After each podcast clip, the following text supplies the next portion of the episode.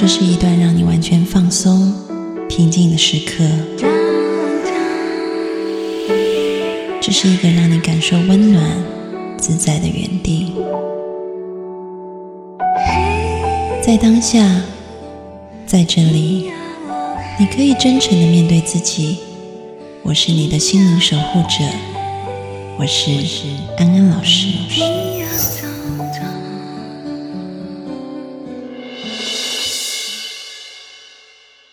父母的情绪状态会在孩子的成长过程当中默默影响孩子的行为模式，你的焦虑也可能成为了孩子心智成长的隐形杀手。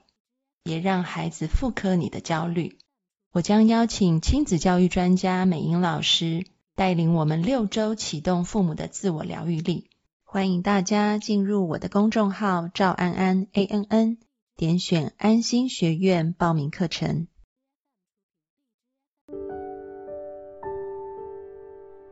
Hello， 各位观众，大家好，欢迎收看今天的直播，我是安安老师。今天的直播呢，我们的题目是创作是心灵疗愈的旅程。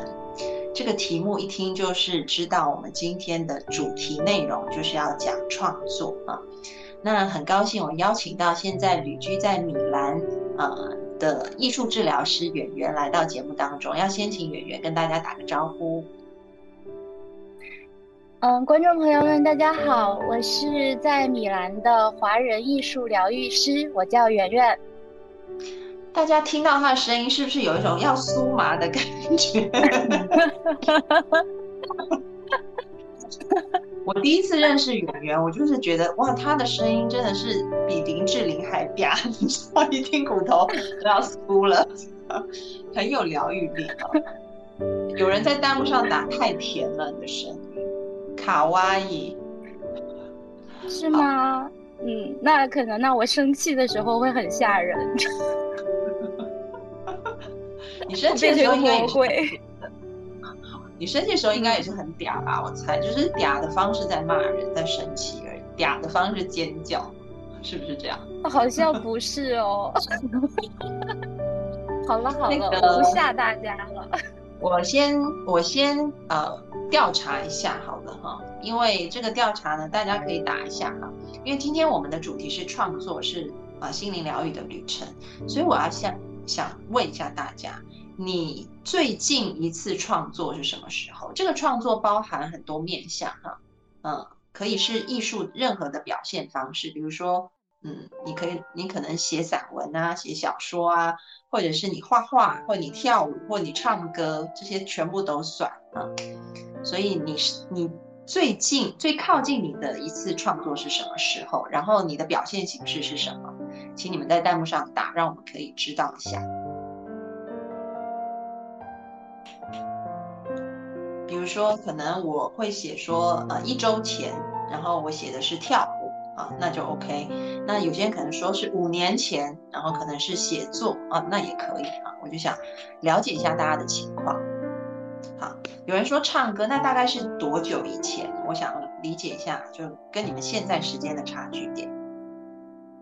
哦，有人是弹古琴，有人昨天在自由书写，还有吗？其他人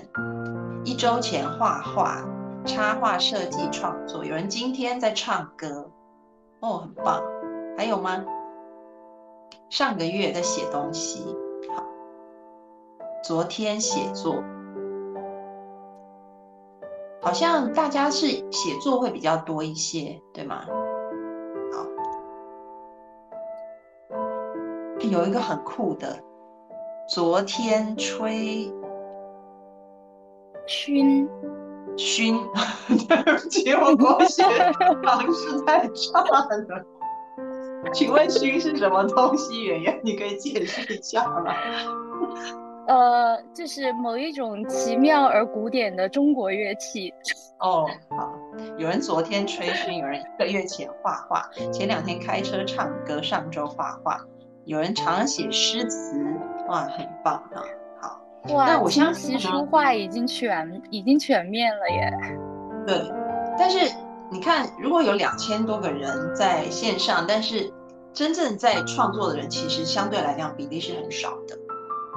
嗯，可能大部分的人并没有呃，就是有这样子，就是靠近一些时间的创作经历。我相信在弹幕上打的，呃，这些是因为有这样的经历，所以可以打。所以我们也可以知道说，其实好像大部分的朋友们，呃呃，并没有发现到，其实创作是一个很棒的过程，而透过这样的过程，可以照顾自己，也可以疗愈心灵，然后甚至是你可以发挥自己的创造力，可能你会生出很多解决问题的办法。那今天我们就要针对这些部分讲一讲艺术治疗到底是什么。嗯、好，那首先呢，我就要先提一些问题来问圆圆。我相信很多人想要接触艺术治疗，但是呢，可能对于艺术治疗也有一些疑问在这里，所以我想要先问一下专业的圆圆啊，就是嗯，通常艺术治疗跟画画，呃，它的关系是什么？就是我们听过什么跳舞呃舞蹈治疗啊、音乐治疗啊，那艺术治疗，艺术治疗是包含这所有的东西吗？还是说呃画画的本身画画这这个事情才叫做艺术治疗？然后其他的东西就是又有又有分别专门的名字。可不可以先请圆圆啊帮我们说明一下这个部分？嗯，好的。那嗯，艺术治疗呢，发展到了今天，它其实嗯，在全世界都还处于一个实就是探索的一个阶段。那嗯，各个国家呢，它会有自己不同的探索。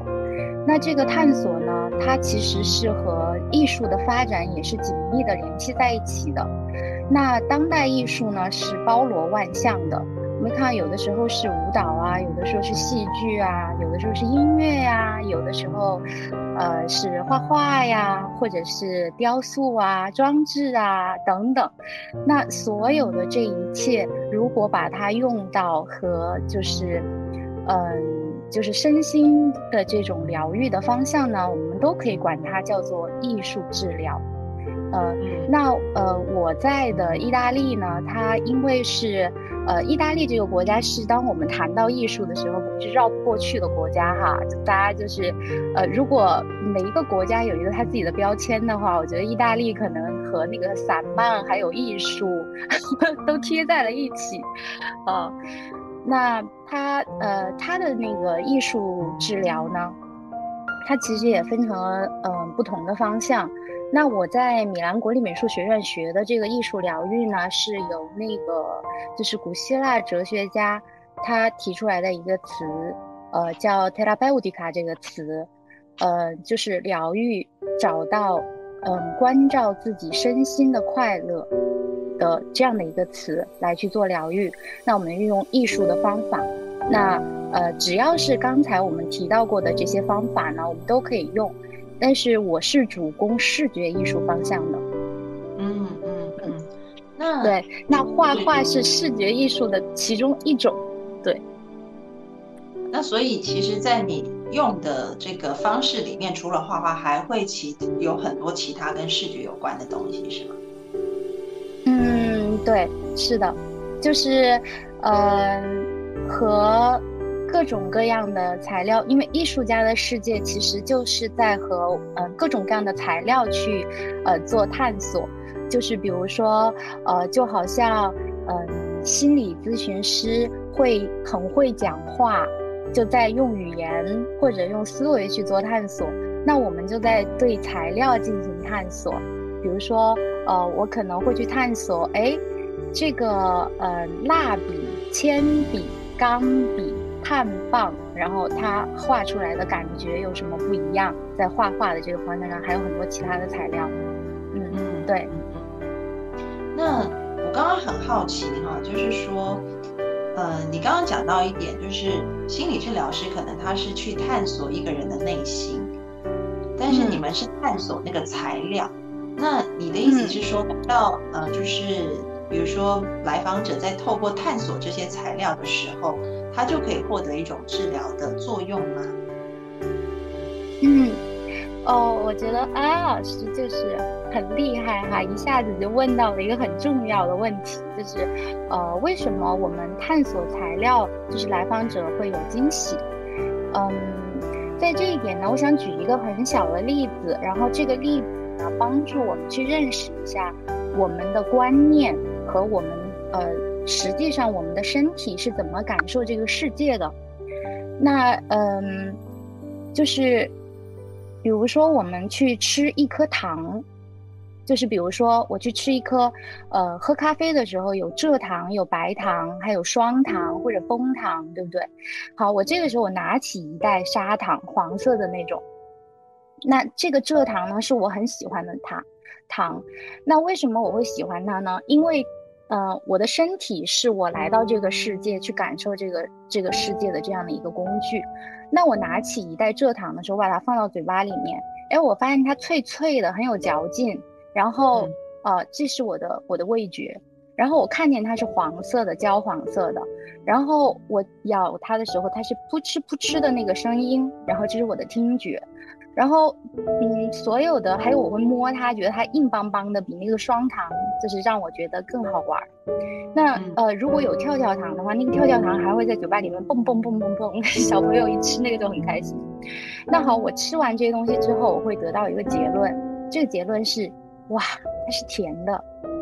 然后我还会得到一个结论，诶，喝咖啡的时候，我喜欢，我喜欢这个味道。然后我得到这个呃。这个感动和这个感触之后呢，我会去做一个判断，就是，呃，我们去吃嗯烤鸭的时候，烤鸭好流口水了。那个烤鸭他们创新的时候会把它和那个跳跳糖放到一起，然后里边你一边就是有入口即化，一边它又在蹦啊蹦啊蹦，然后你觉得哎好好玩。那到最后我得到的这个结论，或者说我下次我还会告诉我自己说，这个真好吃，我还想吃。好，嗯嗯，那这时候我得到了一个结论，这结论就是烤鸭配上跳跳糖是很好吃的，我喜欢吃，我下次还想吃。那这是一个结论。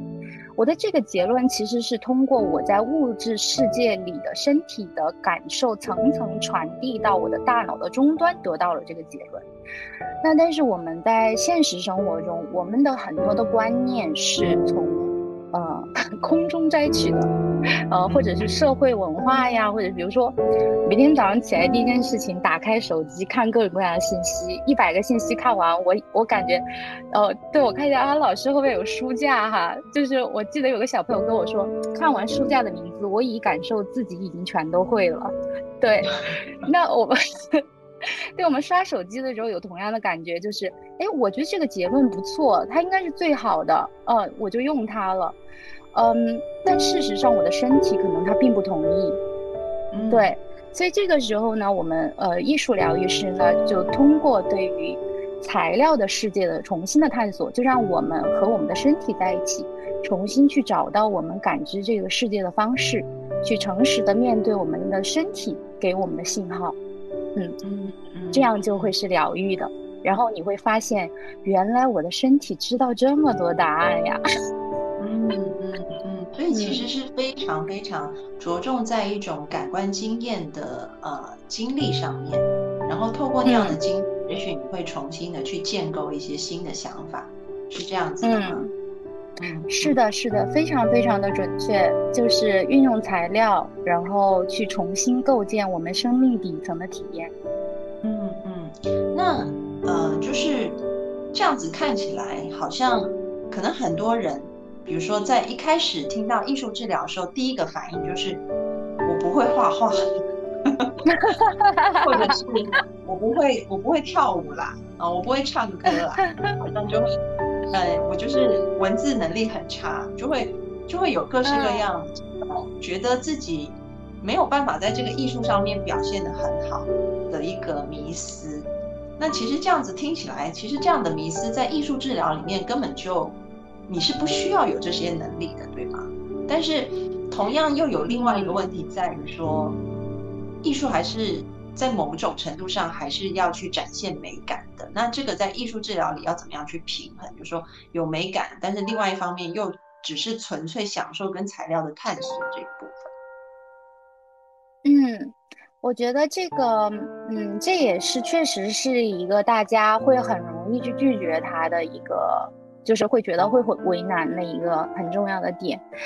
嗯，我觉得是这样的，我们呃，我们说我们想要去传递的某一种美感呢，其实是我们的大脑告诉我们的。这个大脑呢，可能会哎，比如说，如果呃，我小的时候受的教育哈，呃，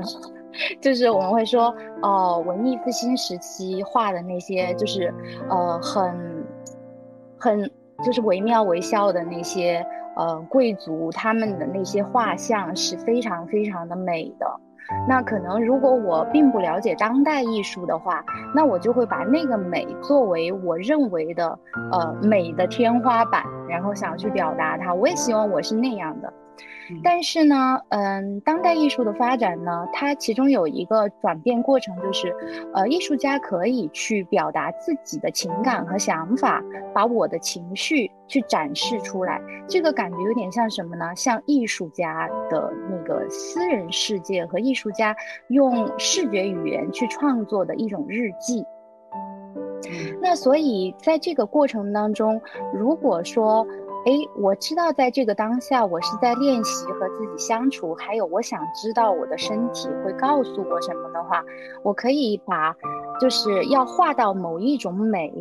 就是看成另一个目标。那个目标有点像什么呢？有点像我们去了高级餐厅，吃了一个卖相很好的菜，卖的也很贵，但我觉得自己在家做可能会便宜一点，或者我也想试试我可不可以做成这样，然后哎，我到家里来做，把它做一份出来，然后但是我不会天天都想要去做那样的菜。可能如果我每天在做饭的时候，或者是在我的人生当中我记忆里最美好的味道，可能我想要做的是，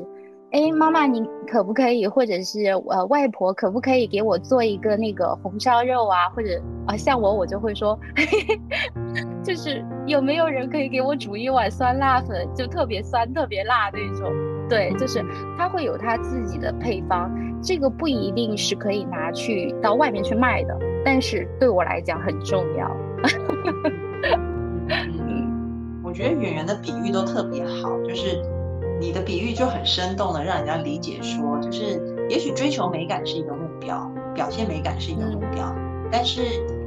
对于你最深层的一个触动，或者是跟你生活经验有结合的那一个部分，透过探索这个呃工具的一个历程，也许你的很多生活经验就会，或者是你的记忆就会透过这样子的经验逐渐的显现出来，然后可能会有一个转化跟整合，是这样子。对对，就是当我们自己嗯真的得以表达，并且我看到我自己的表达从我的手里流出来，我看到它一点一点的长大的时候，那种感觉有一点像看到了自己的孩子，就是看到了自己的孩子，然后他就是我的，我会看到他，我会看到他在成长，嗯，那个过程是很美的，这种美是一种非常有生命力的美，可能和那种很标准化的、工业化的，或者是可以得到历史认可的美是不一样的，但是它有我的认可。嗯嗯嗯。那我觉得有趣的点在于说，因为刚刚我们在群里面有一个也是艺术家，他就说当代艺术不讨论美、嗯、这个是他在弹幕上面打的。那我在想说、嗯嗯、我在想说是不是艺术治疗也是因为当代艺术具有这样的特质才能够发展起来，就是嗯，可以这样子的一个没有那么多的限制，所以可以发展起来，有没有这样子的可能？嗯，对，嗯，是的，就是艺术的发展它也是有它自己的历史和脉络的，就不同的就是呃不同的史学家可能会通过不同的年代去定义它，给它一个脉络。但是我们不管怎么去看艺术的发展，嗯、呃，它走过的历程可能之前是要表达某一种很宏观的，我们去想我们看到的那些，就是我刚才提到的那些时期，就文艺复兴时期附近的那些呃人像，基本上就是每一个人都很美，就是都是端着。就是就是就像我们那个呃去拍一个艺术照一样，就是一定要是那种美哈。但是那个时候我们去想象一下，那个美啊它其实也是假的哟，跟我们现在就是要美图是一样的。因为我们试想一下，在那个年代呃要见到自己的给自己画像的那些贵族，他其实是根本都不提前都不认识他的，又没有照片，哦，写了一封信过去，然后我大我是长成什么什么什么样子的。那画匠他为了把呃这个人画的好看，那他肯定要加工啊，要让这个人看起来是符合就是呃高大上很美好的那种形象，但是但是那个美它其实也是一个假的美。那过了那个阶段之后，那呃艺术的发展它层层递进，然后嗯可以去表达，就是嗯就是当相机产生了之后，其实相机比画匠画的美。那现在有了 P S 之后，当然对吧，我们我们就可以把自己搞得多美都可以，没有问题。呃那所以这个时候有些东西就变得很珍贵，就是我们的真诚，我们生命底层的那些力量，这些东西就会变得非常的珍贵，呃，然后那些质朴的、动人的，呃，就比如说抖音很火的那些视频，其实我也经常看，就是会有朋友传给我，呃，我特别爱看一个在工地卖盒饭的小女生，我特别喜欢看她，我就觉得很、呃、对，质朴这样子。对，就是这种它直击人心的这种东西，它就是一种力量，它就是一种生命的质感。对，嗯，它呃，对，所以刚才那个朋友说，就是当代艺术不讨论美，呃，我们可以说是，就是美其实是有不同的表现的，就是千人千面，不同的文化对不同的美有不同的认可，我们也有不同的标准。嗯嗯嗯嗯 ，OK， 好，那。我这边就是我也讲一下我自己怎么会呃，就是接触到艺术治疗哈，然后嗯、呃，开启这样子的一个缘分。其实是呃，我想有一些人如果听过我们的这个共同体的音频节目，应该多多少少的都知道，台湾有一位艺术治疗的老师，也是开山祖师，叫做吕素贞老师。然后有一次呢，我在逛旧书摊的时候，就看到一本书。呃，刚好是呃那时候共同体在内地，然后想要去推广一些全人治疗。这个全人治疗可能是我们将心理学、外科手术，然后这个神经科学、物理学，甚至是这个音乐、舞蹈啊、艺术都包含在这个治疗的范畴里面，去帮助一些植物人唤醒。那我就看到一本书，叫做呃，就是超越语言的力量，在旧书摊。然后我就想说，哎，不如我买这本书拿去送这个共同体的创办人吴超好了。然后我就买了，因为他就说你在台湾也许看到什么样子艺术治疗的书，可以多买一点送给他。我就说好。后来我就把那个书，我自己其实都还没有看啊，我就拿给吴超。结果后来吴超跟我说，他看了以后就是哭到不行，他觉得非常感动。然后他也后来我当然也去拜读了哈。那他就非常想要去接触吕素贞老师，后来因缘际会，我们就有机会邀请吕素贞老师来为我们上课，所以我们就一群共同体的人，然后呃在共同体的基地，然后邀请吕素吕素贞老师来为我们上课。那个是我第一次接触艺术治疗，也让我感觉到说，哇，原来艺术治疗的魅力在哪里？就是它好像可以，嗯、呃，很快速的。嗯，透过一种非语言的方式，真的就像吕素贞老师写的，它是一种非语言的力量，而那个非语言的力量看似是很隐晦的，却非常的呃直接，而那样子的直接好像会比语言的很多包装来得更快的能够打到你的心，然后去转化你自己呢。所以那时候我就很惊讶，所以也开始去学习这个部分。那当然我自己也会呃常常的去画。然后透过艺术治疗的方式来疗愈我自己、嗯、那我想呃，吕素贞老师有一段话是让我非常感动，也是他的学生常常会听到他讲的、嗯、他说万物皆有缝隙、嗯、没有人是完美的，我们不需要去追求完美，不需要去把那个缝隙堵起来，而是要让这个缝隙成为光进来的地方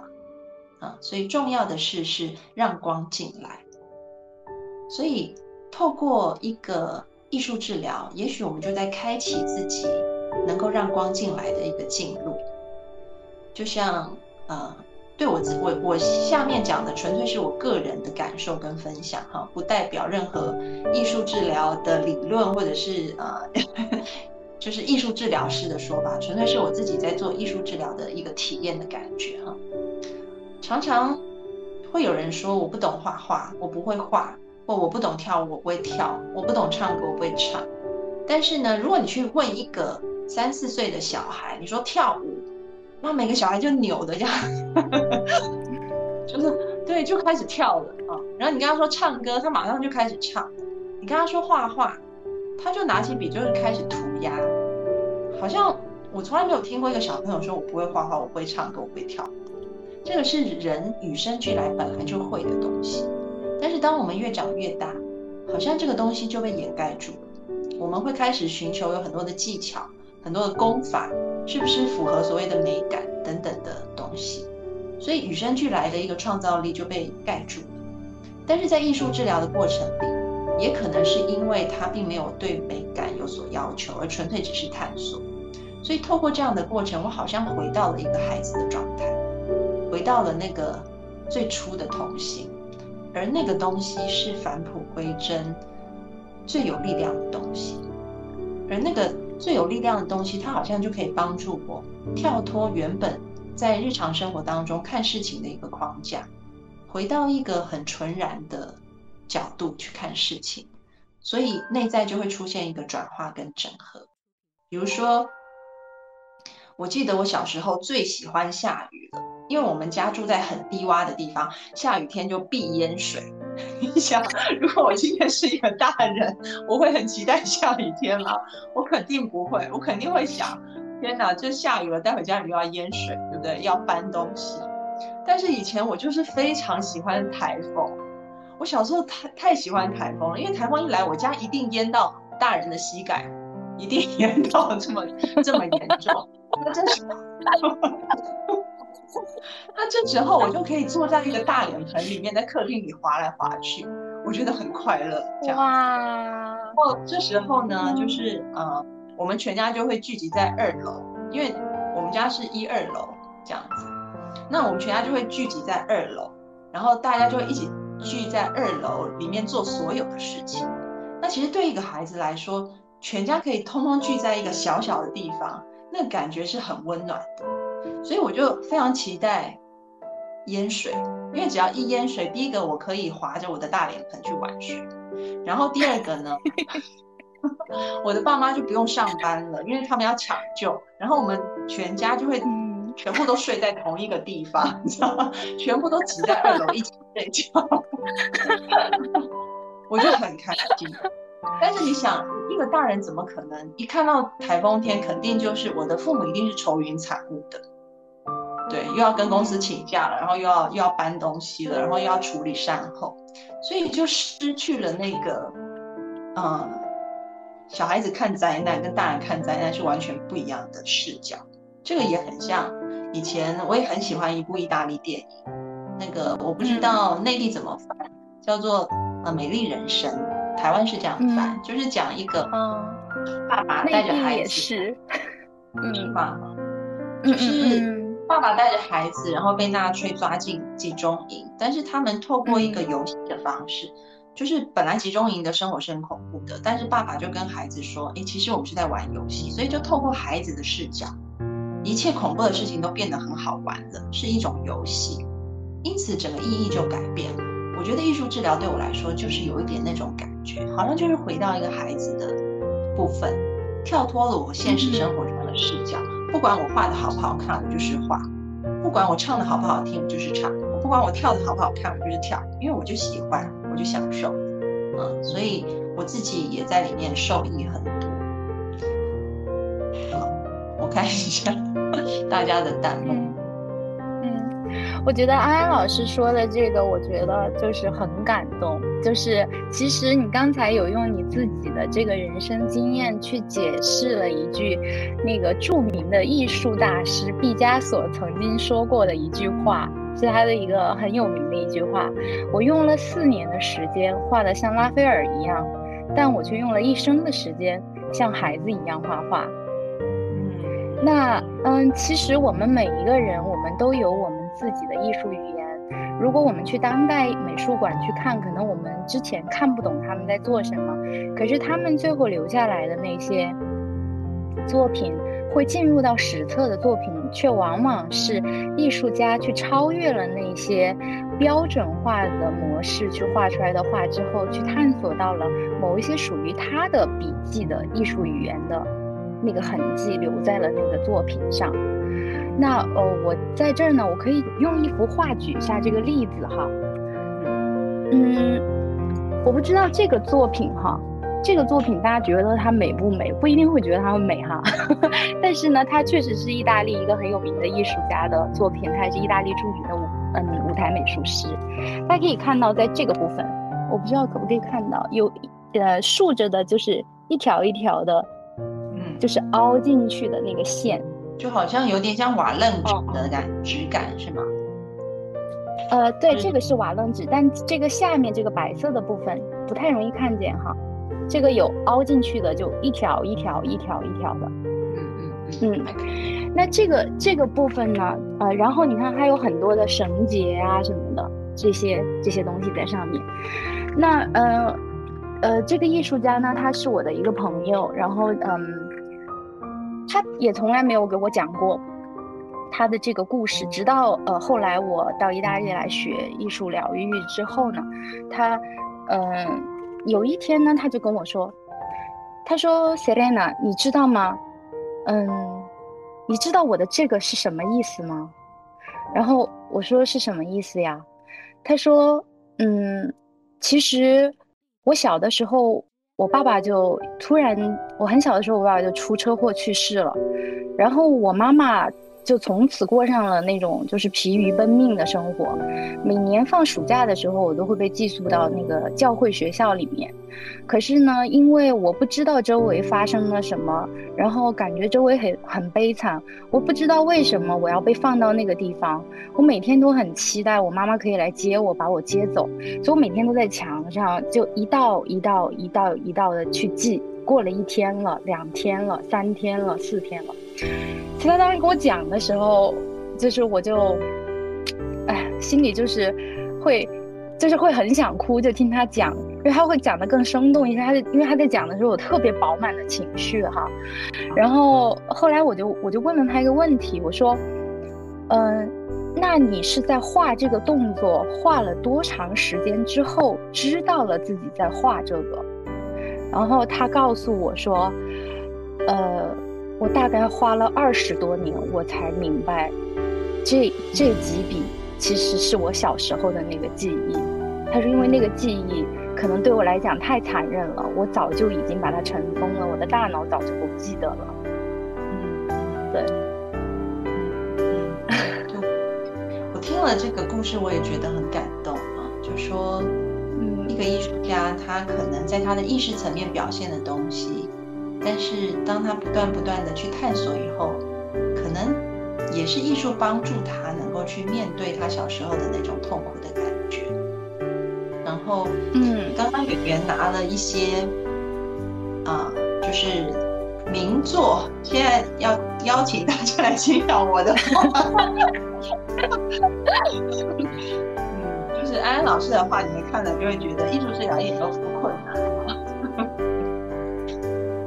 来，这个是我，因为我我常常也会自己画啊。你看，嗯、这个是春天的感觉。有一个人他在浇水啊，这个种子后来就长出了树。这个，嗯，这个其实是我在艺术艺术治疗里面觉得很有趣的一个部分，就是。以前我画画，可能我想的是画面已经架构好了，比如说我就是要画一个人，呃，在在在在那个替树浇水。假设我就是有一个画面这样，然后我就会把它画出来。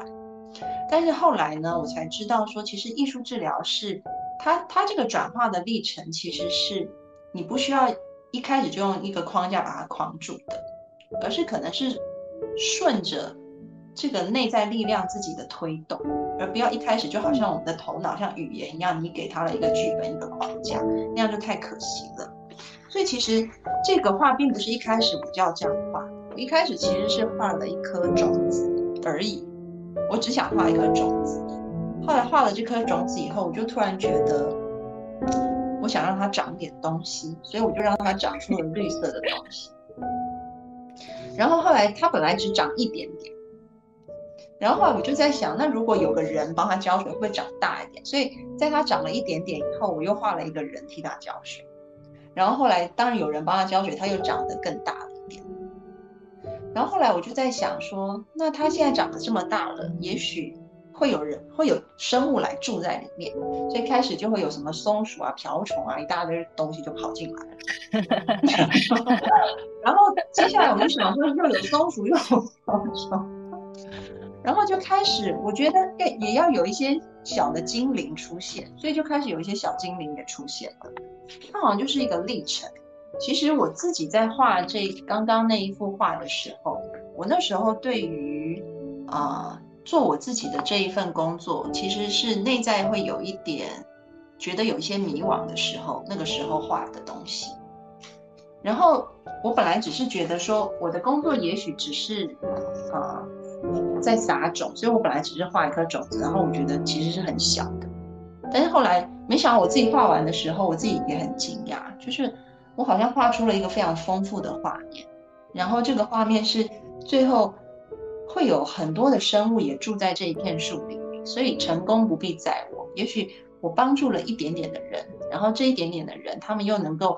我, 我帮三个人，三个人又去再帮三个人，这件事情就会变得很大、嗯、那因为这个树林很大，所以接下来就会有很多生物住在里面，可能会有更多人投身在这个工作里面，然后创造一个更好的未来。所以我就发现这个跟我刚开始画的那个状态，在我画完以后就差别很大了、呃、这个是一个转化的例子。圆圆可以再讲一些他自己的部分，然后我再来讲我的。我今天有准备三张哦，呃，我还我还想回应一下那个，就是不会画画可不可以做艺术疗愈师这件事情哈。就是其实我就是一个很不会画画的很不会画画的人然后呃，但是呢我前一段时间呢嗯、呃，就是我学会了一个新的词语，好像是在心理学界才定义出来一个没有多久的这么一个症状，给了它一个名字叫心盲症。就是心是心理的心，就心盲症。和心盲症相对应的呢叫过想症。那心盲症我不知道它为什么会叫这个，因为我没有觉得我的心是盲的。那心盲症的症状是什么呢？就是你的头脑是没有，就这一类人大概呃一百个人里面大概有两两个人呃是这样的，还是一千个人里面两个人我忘了反正呢这样的人呢，他特点就是他脑子里是没有图像的。然后哎、嗯，比如说你你说你闭眼想象一个红色的苹果，他眼睛里他他脑子里面没有红色的苹果。我就是这样的人。所以那你做梦你做梦你做梦的影像，你做梦会有影像吗？就是哇啊老师你好厉害呀我就是一个不做梦的人。我记得我就是到呃就是到美术学院去上第一节课的时候，老师就问了一个问题，就是我们那个红发的创系的教授，然后他就问说呃，全班同学有谁是做梦困难的？我当时听完那个问题，我觉得是我听错了嘛，做梦有困难？什么叫做梦有困难？然后我确认了一下，然后我同学就是就是不做梦。然后我们班上大概有五十多个人，我把手举起来，一共只有两个人，还有一个男生，我们班只有我们两个人是呃不怎么做梦的。就是我一年当中可能有差不多有一两个梦是我能知道的。然后后来呢嗯后来老师就说哦那把手放下，嗯给你们两个留一个家庭作业，这个家庭作业就贯穿你们整个学习的过程，这个作业就是每天回去练习做梦。然后我当时听完我就想啊然后怎么练对啊对，然后想哎回去练习做梦。但是让我惊讶的事情是，自从我接收到了这个指令，在刚开始的时候，你知道人都有三分钟的热度嘛，在刚开始的时候我做梦的能力真的变强了。我也觉得我可以像荣格一样拿出我的本子去记录一下我梦到了什么。但到呃，但是到了后来的时候呢，我我当我看到这个心盲症这个词出来的时候，我想天，那不就是我吗？所以在我心里，我一直是怀疑我自己可不可以。我当时去学这个专业的时候，不是为了成为艺术疗愈师，我只是想疗愈我自己。然后我也没觉得我将来要当一定要当艺术疗愈师，我就怀疑我自己能不能做。嗯，会可以去画画画什么的，哎，结果到了后来的时候，我就发现其实心盲症连头脑当中没有图像的我都可以去做艺术创作，我就觉得那别的人可能就太容易了吧。就比如说有没有心盲症的人，他不是叫过想症吗？就是他图像太多，做梦无穷无尽的，然后有无数无数的那个图像，然后，然后。呃，那这些人他就可以很容易去规划那个图像啊，然后可以去规划自己的画面啊，这个要那个，或者是做个梦就可以，就感觉看了大片啊什么的啊、呃，对，所以我觉得不会画画或者是没有图像不影响，呃、嗯嗯，对，然后呃，我们也可以用我们的身体，也可以传导到就是其他的这些呃不一样的作品啊什么的，然后嗯。呃我分享一个，对我我分享一个这个作品吧，因为刚才安安老师分享了一个很丰富的像一个生态一样的作品，我在想我有哪个作品，呃，其实我呃有的时候呢，呃，我前段时间做了一个跟口罩相关的一个创作的项目嘛，然后我也有做我自己的小台，我有很多个不一样的这个就是呃线做的作品，哦、对，然后也可以用它来。是绣上去的是吗？对，然后有有带很多就是呃中就是在世界各地的就是中国的朋友去创作他们自己的口罩，然后用绣的方法，然后呢嗯然后呢还会有对还会有这样的，就是把这个瓷片上打上孔，然后把它绣起来，这个是疗愈我自己的作品。就是有一次我就呃就是我就去做这个作品啊，就是持续的大概在半年的时间都在做它，它可可能看起来它很简单哈，好像就是用线把它缠起来，或者打了打了洞就把它缝起来了，但是事实上它很累，它因为中国的这个瓷器是可能我觉得应该是世界上最硬的瓷器，然后嗯、呃我要去我教授的工作室里用那个专门的那个冲压的机器去打孔，然后那个钻头意大利都没有卖的，因为它太硬了，我以平均一个小时可以打四个孔的情况下就打了整整半年的孔，然后呢一直打一直打，然后在家里一直缝一直缝，我也没有明白我自己在干嘛，我就觉得我想要这么干，直到有一天呢，我们大概在呃第二年的时候，我带着这个作品去参加了一个考试，因为考试的时候你就要把作品呈现出来嘛。我把那个作品放在那儿的那个当下，我自己就哭了。然后我教授就说：“那个你为什么在哭啊？”然后怎么怎么样的。然后我，因为在那个当下，我突然看见那些孔才是我想要干的事情，就是我对我自己太残忍了。就是再硬的东西也不放过，就是一直在打孔。那所以在后来哦，我我才明白哦，原来我在干什么，就是我想要记录下，记录下可能我的某些孔。那但是到后来呢，就是当我又对自己下狠手的时候，我就会对自己说，温柔一点，温柔一点，不要这样。对，所以后来呢，就做了，嗯，就是有做很多其他的。呃，创作就比如说，呃，可能想要去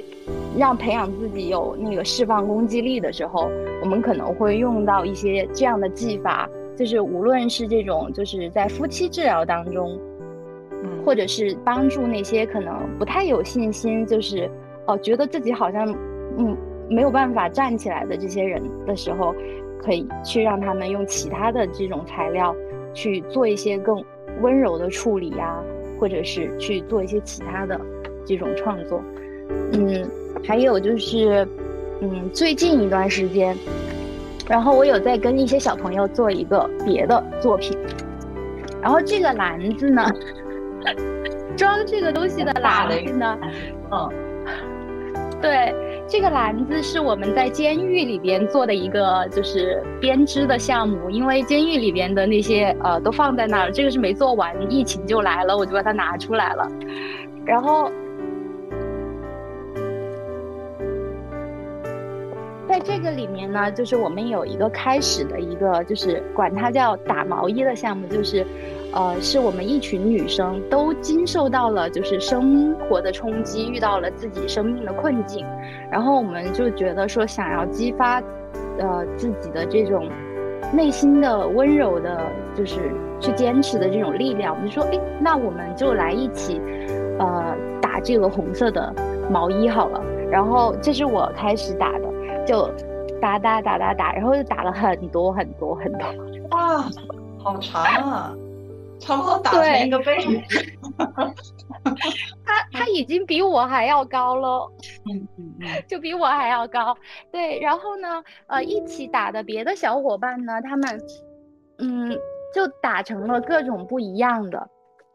然后这是其中一个小伙伴打的，你看，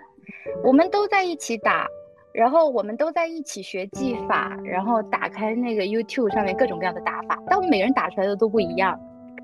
嗯嗯嗯，对。然后还有，呃，打成这样的，对。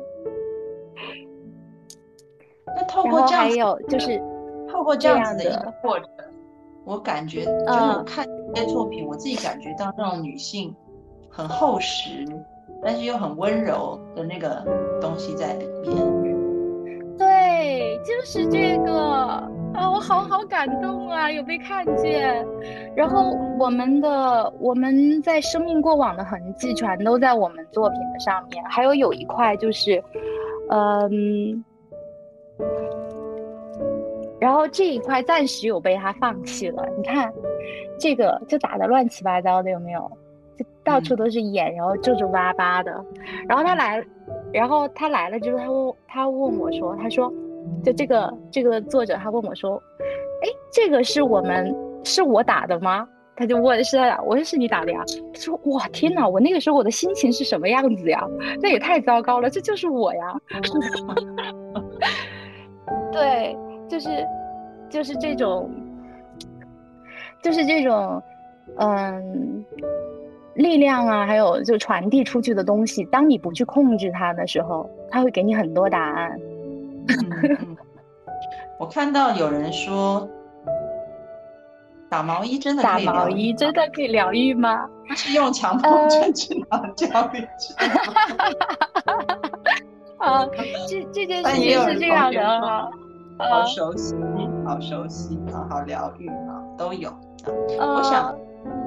那个演员他之后我们还会固定的邀请他来到直播节目哈、啊，所以可能很多人对于艺术治疗有一些疑问，这真的可以疗愈吗？那嗯，这真的有效吗？等等的哈、啊。那我想这些问题都可以放在之后演员来的时候，因为今天现在还剩差不多十分钟的时间，我想要请演员带我们做一个小小的活动啊，然后让大家可以稍微玩一下，就今天除了听讲以外。也可以玩一下、嗯、就是有一个小小的体验，所以现在我要把时间先请演员来带我们做一个小体验哈。好，嗯，那好吧，那接下来呢，大家可以嗯去拿两支笔，还有两张白纸，然后两支笔呢，最好是一支是你用的最顺手的，一支是你用的不太顺手的。你也可以选你自己喜欢的颜色，然后再找到一个物体，或者是找到任何一个东西，就是你一只手能摸得着的这样一个东西。那我自己准备的是一个小小的手机，看古董手机，就是这个手机是我妈妈送给我的，所以我一直就带在身边，然后，呃，就看到它就会想到，就是会想起妈妈也陪在身边。然后呢，我们先拿出第一张纸，然后嗯，大家准备材料的时候，我回应一下，那个打毛衣也可以，也真的可以疗愈吗？当然可以呀，就是任何材料都可以成为我们创作的素材。嗯，就是可以通过艺术的创作呢，去找到一种自我的陪伴。但是一定有很多很多的方法和小技巧，我们可以在以后的节目中再来聊。是的。好，语言老师，嗯、好的，准备好了。好的，那么我们呃先拿到自己的这个呃这个物体哈，我现在就拿一支我选出我那支觉得画起来最不顺手的笔，然后我来把这个东西，就是这个东西把它画到我的这个纸上，好不好？就像起身一样，把它起身到纸上是吗？对。那各位观众朋友，你们也可以一起做，因为呃，我跟圆圆老师说，今天对于那个素材的要求是完全没要求，只要有纸笔就可以了哈。所以大家现在也可以就取起手边的一个物品，然后用一支你觉得写起来是嗯不好写的笔，用不习惯的笔，然后来画这个物品，写生一下。那我们就开始哈。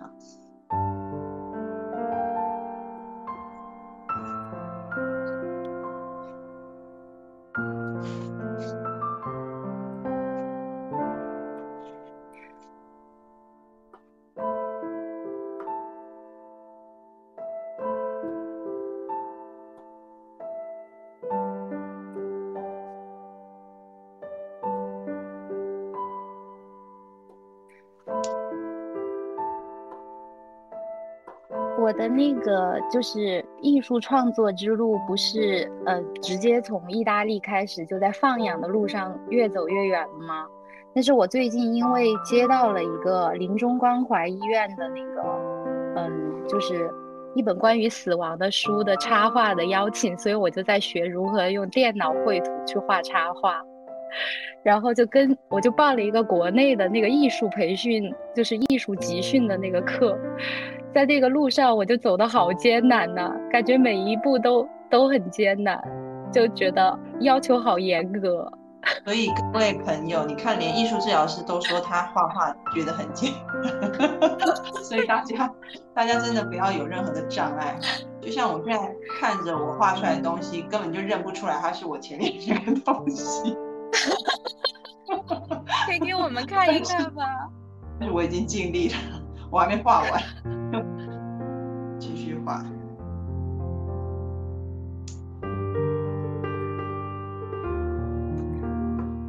对，因为我们的那个小老师他要求好严格，我觉得一定是那种艺考培训班的那种佼佼者，就是感觉每一笔你都不要看出来，最好不要看出来是人手画的然后我就我就想说，哇，原来这么难呀、啊！好啦，我的已经画完了。我的，我觉得我已经尽力了，大概就也就这样子了吧。我也画好了。然后，嗯、呃，观众朋友，你们画好的在弹幕上打个一。嗯。我给大家看一下我的哈，你们可以看一下一个不太会画画的艺术疗愈师可以画成什么样子。这就是我画出来的样子。我觉得还挺像的呀，至少还看得出来是你刚刚拿的东西。我我选了一个简单的东西。你知道这什么吗？我自己看都看不出。感觉这个很有，我自己看都看不出。感觉很有质感，很神秘耶。你们猜到的是什么？如果猜到的，安老师把这张画寄给你我觉得它像一个吐司。吐司吗？有人猜得到吗？啊、猜得到可以在弹幕上打。包包。哦，包包，哎，对，像狗。请问这位说狗的这位朋友是从收藏到我的画作？我画的是这个，我桌上有一个那个胶胶带台，我就画了一个胶带台。哦，嗯，哇，我啊，很还挺，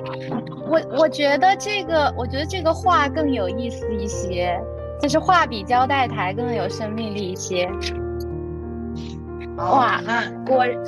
果然就是安安老师之前的那些习练都没有白练啊！你看功力还是有的。嗯，好。然后呢，我们接下来要干点什么事情呢？接下来呢，我们要选一个我用起来非常顺手的笔哈，就是什么都可以。这一次呢，我们要先一起做一个练习。我先做一个什么练习呢？请大家把眼睛闭上。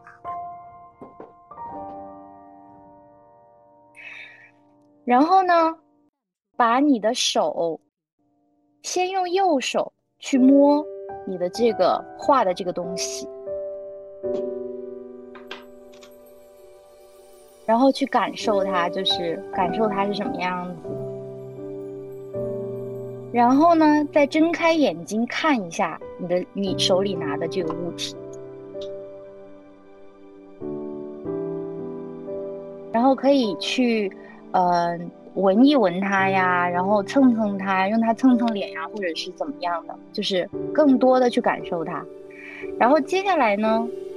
再把眼睛闭上，换上左手，左手全面的去感受它一下，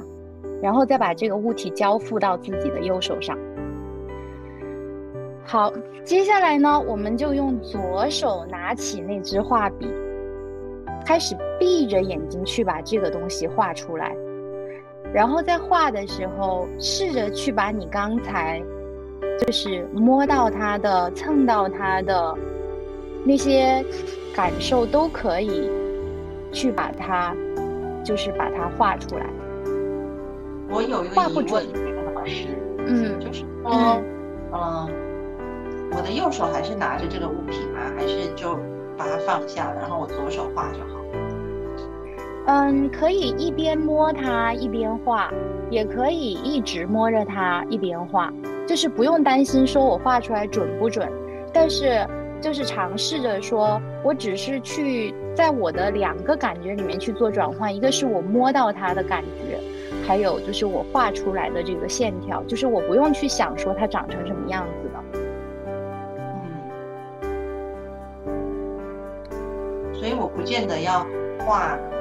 的就是跟它很像，是吗？就是我画我摸的感觉，嗯，画出摸对摸不用，对，只是把你摸到的东西呈现在这个纸上就好。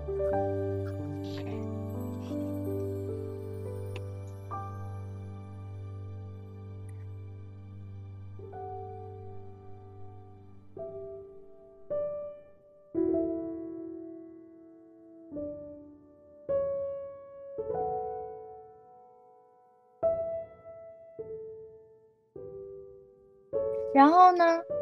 大家觉得画了之后，可能你会觉得哦，我没有对准它哈。这个时候，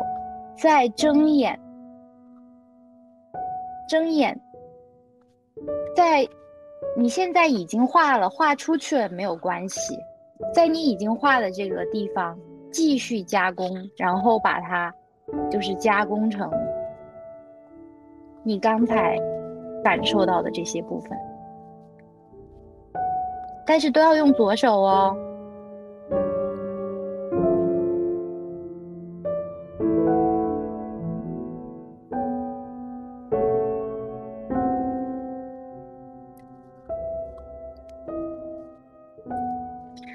大家一边画，我一边给大家讲哈，就是我们为什么要玩这个游戏呢？就是因为嗯、呃，在我们艺术疗愈的这个技法里面，我们通常是希望可以传递出就是非理性控制的线条的。那这个创作的方式呢，它是起源于超现实主义时期。当时呢，那个弗洛伊德的那个梦的解析已经出版了一段时间了，就是一八九九年的时候。后来又发生了世界大战，在世界大战之后，人们就非常整个世界都很不安稳，大家觉得很很愤怒啊，或者是觉得对人类很沮丧，就觉得我们有那么多的文明，我们那么多的理性，好像看起来我们很了不起，我们什么都会，怎么会把世界搞成一团糟？然后这个时候他们就想说，我们要有一种线条是超越理性的，我们要用这种弗洛伊德所提到的这种，就是我们的其他语言传递给我们的，我们的潜意识传递给我们的这种信息，来告诉我们更多的内容。所以嗯，就是我们就是在我可以给大家看看我画出来的这两幅画，很糟糕哈，大家可能看不会画画的我这是这个这是这个后面画的这个，这是前面这个。嗯，但是其实你会发现说，哎，其实后面这个会更有温度一些，前面这个就是还蛮理性的呀对，那嗯，通过这种方式呢，我们因为我们呃没有那么容易能够控制到自己的时候，我会更容易让我自己去跟着我的笔触去走，跟着我的笔触在摩擦到的时候去走，然后嗯、呃，去画出那些我也不知道会画出来的是什么东西，他会告诉我一些内容。就像嗯，我的画画的老师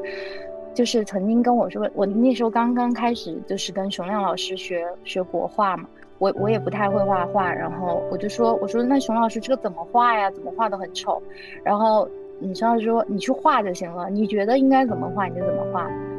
画不进去的时候你去听声音，当你听到那个毛笔和纸摩擦的那个沙沙的声音的时候，你就知道怎么画了。嗯嗯嗯，我画的东西因为我用的颜色是黄的，所以现在只能看到一坨，但其实我第一次画是画方框方框的线，一直画画到近，后来我又开始画圆，画到里面，然后又开始画锯齿，就是所以全部的线在一起了，哦，就变成一一个黄色的满满的东西，这样子。嗯，这个是。哦，嗯，有有感觉说它虽然是黄色的，但是里面就是还是有很多的力量的耶。就是因为我摸到我那个胶带，它是有硬的那个壳，但是也有中间很软的地方，然后还有它切割的地方是锯齿状的。所以我的感觉就是我想把这三种东西画在一起，所以我就画了呃，就是很方形的线条，还有圆形的圈圈，以及锯齿状的线条在里面，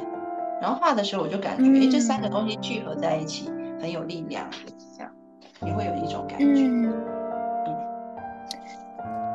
很有意思。啊，我看见弹幕上有朋友在说后面的更好更可爱、嗯，熊亮太有才华了。熊亮就是你的老师吗？哦，对，他是我的呃艺术路上的启蒙老师对，那陆羽也认识是吗？也是陆羽的朋友是吗？然后然后我相信大家，呃，应该大家都画完了吧？你们都画完了吗？如果你们画完的话，可以在弹幕上打一下，你画完以后你发现了什么感觉，或者是你你张开眼睛你看见了什么东西。啊，那画完的同学可以在弹幕上打一下，张开眼睛你看到你画的东西，你的感觉是什么？